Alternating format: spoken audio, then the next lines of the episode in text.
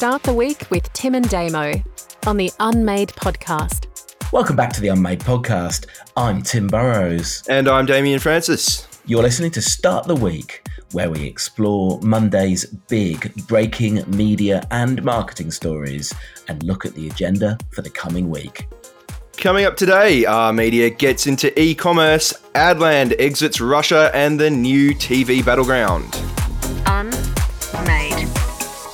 Morning, Tim. Uh, it was a, a, good weekend despite all the, the rain in Sydney. You know what? If you want to put a pool in your backyard, Tim, it can cost you $100,000 potentially. $100,000. I've got one for free. For free. Beat that for a weekend. Yeah, I just think that uh, my whole idea of spending a week in Sydney was an incredibly bad idea. Turns out it really was. Yeah, so I'm now going to get on an aeroplane later today and go back to London where it's uh, wet and rainy all year round. Um, but we should get into it. Uh, first topic, Damo. Let's do that. Our first topic today. Are Media and Jane Huxley has come out in the AFR, this one courtesy of Miranda Ward, uh, speaking about the next plays for the publishing business and, and what to expect from them. E commerce was one of the big talking points, unsurprisingly. Tim, uh, what did you think of that one? Yeah, so uh, look, we, we have to think about Are Media kind of in the round, I suppose, of which the bit you can't forget is they're owned by private equity who did not have to pay very much for it. So this is Mercury Capital. Um, so that's a plus right from the start. So they can run the company for profit and gradually work out what to do with what is very much a struggling in the traditional revenue streams, medium and magazines. Um, so selling on the newsstand, selling through circulation, and uh, advertising revenue have been the main three, which is something that Jane Huxley talks about in the interview with the AFR. So part of it is they have bought the e-commerce platform Hard to Find, uh, which isn't the biggest. It's a it's a gift platform. Um, they haven't said how much they've paid for it, but there is a clue saying that media is committed to investing twenty million dollars in tech and infrastructure over the next three years. So whether that means six or seven million dollars a year, I don't know for sure, or twenty million dollars per year. My my suspicion is that it's actually the former. Looks like they're mainly getting hard to find for the technology behind it because you know, be something they can roll out to their own platforms. And then looking at Hard to Find itself. So this article lists its founder as Erica Stewart. And I did find myself thinking, um, it all looked a bit familiar when I looked at Hard to Find. It really reminded me, me of The Store, which was Fairfax Media's attempt um, back in, oh gosh, 2016 to get into e commerce. Back when Fairfax's newspapers were in a similar situation of not really knowing what to do and casting around for new revenue streams. And at the time, um, the person in charge of the store was Trudy Jenkins, um, who went on to be a co founder of Hard to Find, although um, she left, I think, a couple of years back, so isn't mentioned in in in, in, in this this article. So um, I don't know, Damo. You reckon it'll work? Look, e-commerce and publishing is, is, nothing new, really, is it? Uh, we were just talking before off air about the fact that uh, there was Marie Claire at the the Publish conference that that me and you were involved in. Uh, a few years ago, 2019, pre-pandemic, and the whole session there was talking about e-commerce. Uh, you know, I, have been following Future Publishing Australia, which is part of a big global publisher. Which, if I'm honest, we expected the employees certainly expected at one time that maybe it wouldn't last too long in Australia. Those were the ways that the winds were blowing.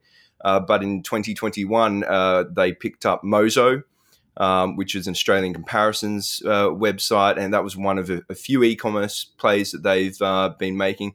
So it's certainly not a new thing. Um, you know, Jane's got a tech background. You, you, alluded to it a little bit in terms of the the Fairfax uh, work that she'd done previous, but obviously she was running Spotify locally. um, prior to joining Are. Uh, I think it's necessary, uh, but it's not. Uh, it's not mind-bending news. This would be expected, surely. Yeah, look, I tend to agree with you. I mean, you you know, you you, you can't blame Jane Huxley for being late to the party because really there were, for, certainly for for Bauer Media, which which is now Are Media, there were ten years of not very much development. So yeah, welcome to the party. It's quite well established at this point with lots of, you know, very, very well entrenched retail players. But when your main business is printing and selling magazines, you need to look for something new.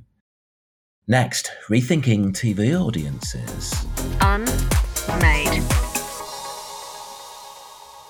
the total TV numbers came into uh, the limelight again this uh, morning in a story from the SMH and Zoe Samios, uh, discussing the fact that while the uh, terrestrial TV numbers uh, are generally a bit lower these days compared to what we uh, found years ago. That's been more than made up with the total TV viewing numbers, and that means, of course, uh, catch up BVOD, uh, watching it across uh, across the internet. This newfangled technology. Um, Tim, how is this affecting the industry, and what are your thoughts on on it being back in the spotlight again? Well, a couple of things. I suppose you know it's obvious from this piece. This isn't an actual data release as such. It's looking at numbers that already existed, um, and then the organisation supplying them is a TV marketing body in Think TV, uh, but putting the putting the best foot forward. I think what Think TV is really trying to do is change or, or, or, evolve the conversation that happens at the moment each morning about TV ratings, where um, each morning the email comes out from OzTAM, which is the the, the, the, the, sort of neutral body that helps measure the ratings. And the first number that comes out is the overnight ratings. This is how many people watched it on broadcast or up until, I forget whether it's 1 or 2 a.m., but whatever the cutout period is, so live or nearly live. Um, and that's only part of the picture now. And sometimes the numbers are, do increase more. Now, one thing that I have noticed about this um, piece today is this is very much Think TV putting its best foot forward. So the the two examples it uses are both reality shows: Married at First Sight on Nine and Australian Survivor on Ten. Now, Married at First Sight is a brilliant example, and I'm sure I'll use it myself at some point, where it accumulates an audience. And it does feel that reality is good at this because there's enough buzz that people think afterwards, oh, I really should have watched that, you know, just to just to see what all of the outrage and fuss on social media was. So some of the data that Zoe Samios uses from the Sydney Morning Herald um, points to Married at First Sight, which started off with an overnight metro audience, so in the five capital cities, of 869,000 on what they call linear TV. But by the time you add in regional viewers, digital viewing on, on catch up television, um, uh, people who caught up later on connected televisions, etc., the number eventually went up to 1.9 million, so a much higher number. So that's one example. Now, that's probably quite a good example, but is the absolute standout. You know, I bet there's not a single series which has done better than that uh, in, in, in adding to its numbers. And then the other example is 10, Australian Survivor, Blood versus Water. Um, and if you've been watching Damo, no spoilers, please, because I'm several episodes behind at the moment. I'll, I'll um, refrain. now, um, Zoe makes the point in her article that it's been averaging about 500,000 metro, but those figures triple when audience watching through catch up are included. Now, I have a bit of a theory there, which is a slightly more unhelpful one, I suppose, for the TV industry. Um, there, there is a big international fan base for Australian Survivor, um, and I have a rather a suspicion that a lot of people are using VPNs to appear to be watching from Australia when they're actually watching from somewhere else in the world. Now, that one of the reasons I say that is there's a big Australian survivor, well, not even an Australian survivor, there's a big survivor community on Reddit.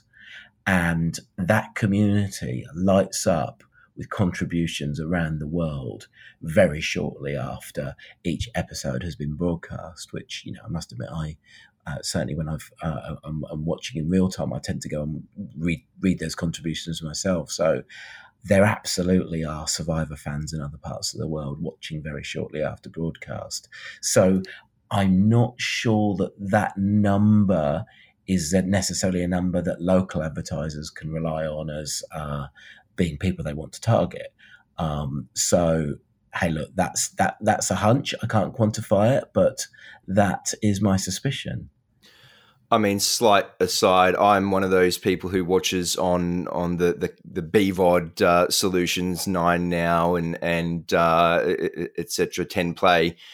I'd love it if they could get the ads running smoothly during those uh, those telecasts. That that would be fantastic. Yeah, look, one of the things to, I, guess, to the defense of all of the broadcasters is they're all gradually getting better. And if you think about, I think actually amongst the main broadcasters, and I'm going to leave SBS out of this, 10 was the, the one to go first. And now when you compare it to the others, or certainly until recently, it was the most frustrating viewing experience. The ads would crash in. They'd the same ad would repeat again and again and again because they didn't have enough inventory. But gradually, what happens is each new player who comes into the market puts it on a slightly more robust platform, which plays a bit better, starts to sort of deal with things like frequency capping a bit better, all the things that advertisers insist as it goes mainstream. So I suspect that uh, quite quickly it will tidy itself up because it will be expected of the networks, not just by the viewers, but by the ultimate customers, the advertisers. Coming up next, the shifting sands of the streaming wars. Unmade.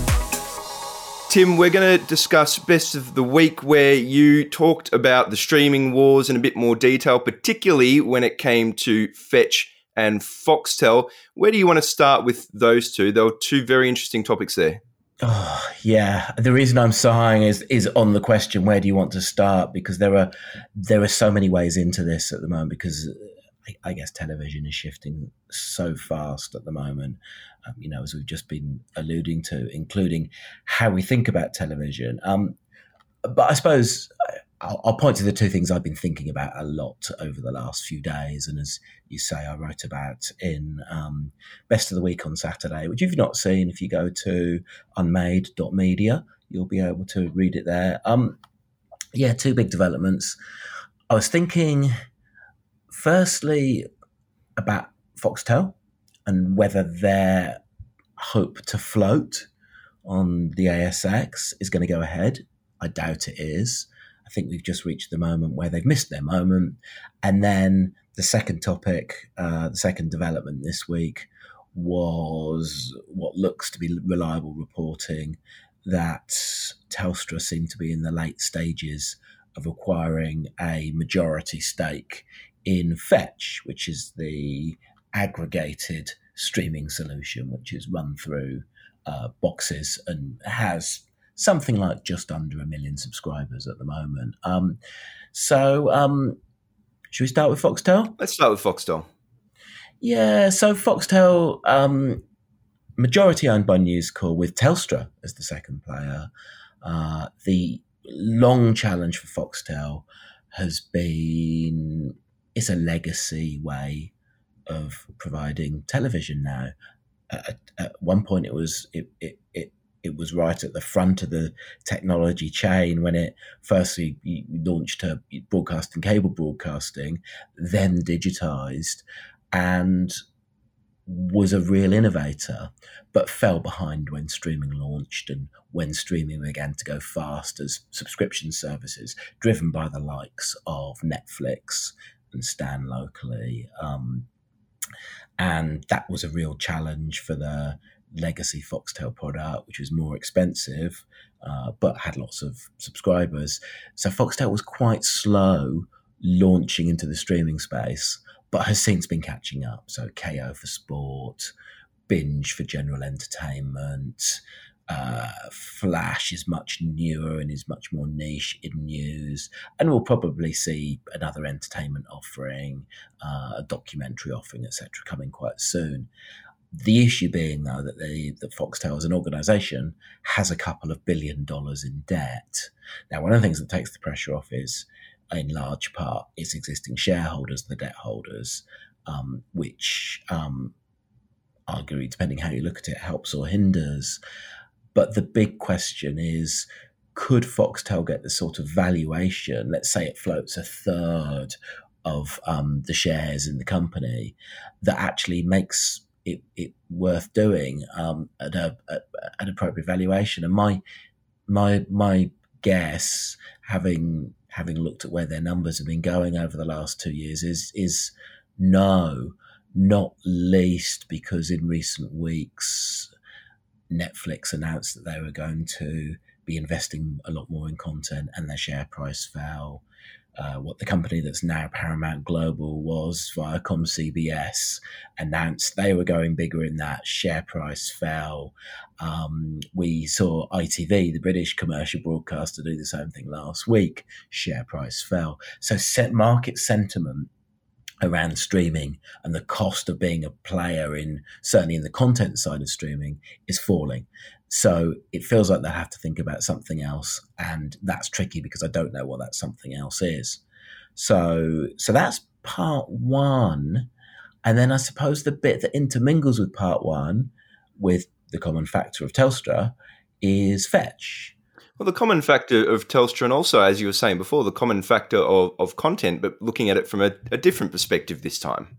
Yeah, so so I guess Fetch's thing is it's, it's slightly simplistic to describe it as Switzerland, but it, it, it's kind of a neutral party. It, it tries to be a good faith player with all of the streaming services, with all of the existing free to air players. So the idea buying that if you're a member of the public who buys a fetch box, then you're able to uh, basically put everything through the one box. It's got a good navigation, so you're not constantly switching between inputs and all of those all of those other things which seem to make modern life more complicated at the moment. If you uh, if you'd like to watch anything beyond broadcast television as it as it comes out over over, over the aerials, um, so that's been I, I, guess slow and steady would be the way of putting that over the years. Um, if this deal happens, it would it would firstly mean that Fetch was then engaged with all of the major telcos because up to now um, Telstra had been the holdout,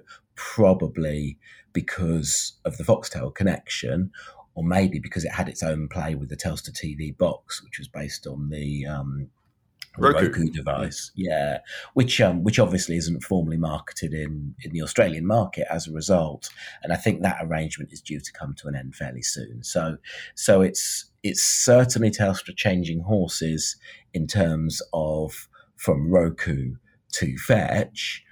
And then, of course, the question is could it mean a change of horses um, in terms of moving the relationship from new, away from News Corp with the joint ownership of, um, of Foxtel?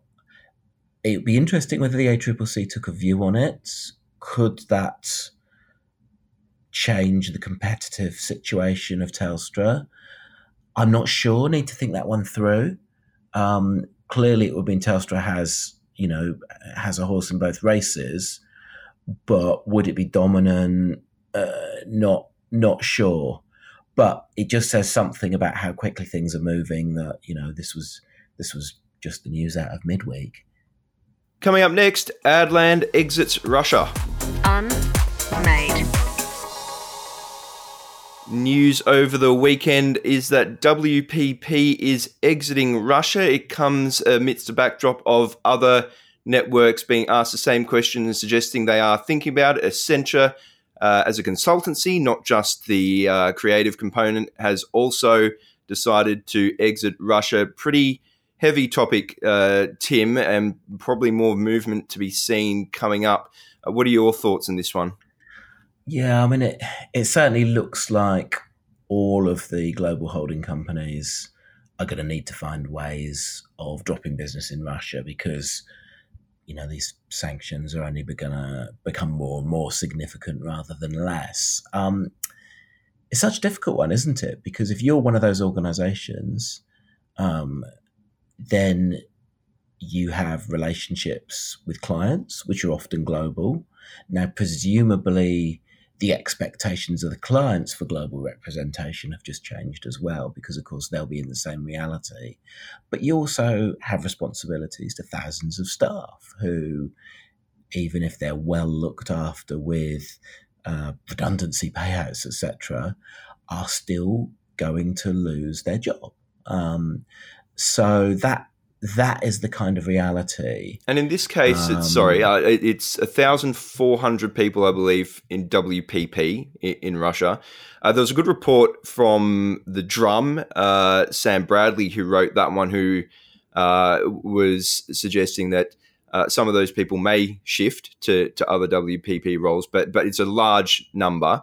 Uh, on the scheme of things, though, that's not actually huge in terms of some of their other global offices. Russia's not a massive play uh, for WPP. Reuters was reporting uh, Russia was something like 0.6% uh, of global revenues minus pass throughs. Um, and it seems like that's uh, true for a lot of the other networks as well. Russia, large uh, country uh, by size uh, and by, by population in a sense, but in terms of advertising business, not as big as you might think.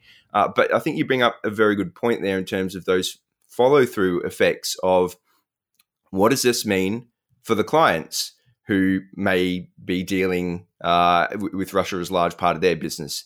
Perhaps are we having those same standards going through to the clients as well? Because in my mind, that would make a much bigger difference to some of these networks as well. Look, I suspect that at the moment it's suspend all activity, uh, just because there's the reality of everything is is you know right at um, kind of uh, peak uh, confusion at the moment.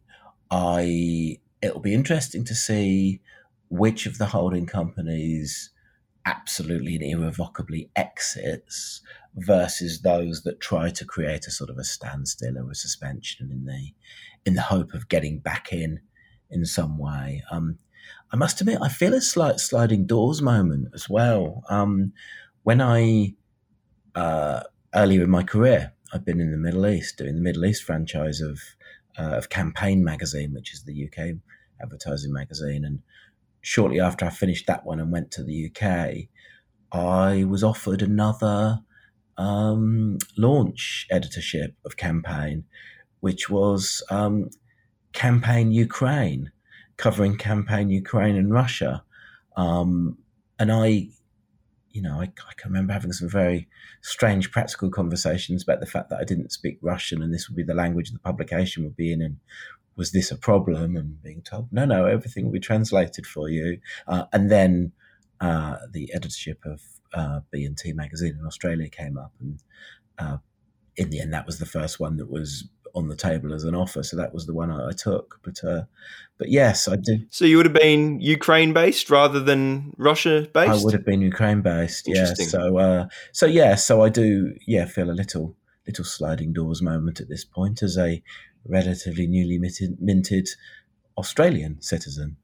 Well, we're happy to have you here in Australia for the next uh, 12 hours or, or, so anyway, and, and then you can fly back to the UK and avoid uh, Russian airspace.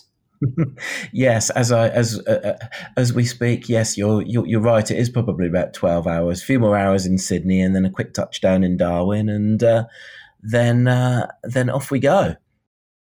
Before we go, this is your almost final reminder to celebrate Damian's arrival on board the Unmade team, we've got a special offer. And thank you, by the way, to people who did uh, register for this offer last week. We saw that some of you did. You'll find the offer at unmade.media forward slash demo.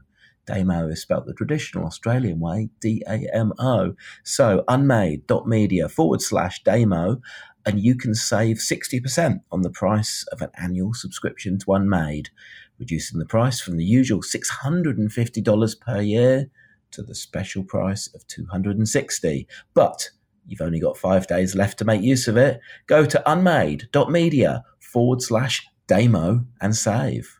That is it for today. There'll be another edition of the Unmade email on Wednesday, and the next edition of the Unmade podcast will drop on Thursday with a further chapter of the audio version of Tim's book, Media Unmade. And for anyone who's listening this Thursday, I'm so sorry I completely forgot to upload it. I better go and catch my flight. Hopefully, you enjoyed today's edition of our new Start the Week podcast. We'd love to hear what you think. Just drop us a line to letters at unmade.media. That's letters at unmade.media. Today's podcast was produced with the usual enthusiastic support of Abe's Audio. See you next time. Toodle pip. Un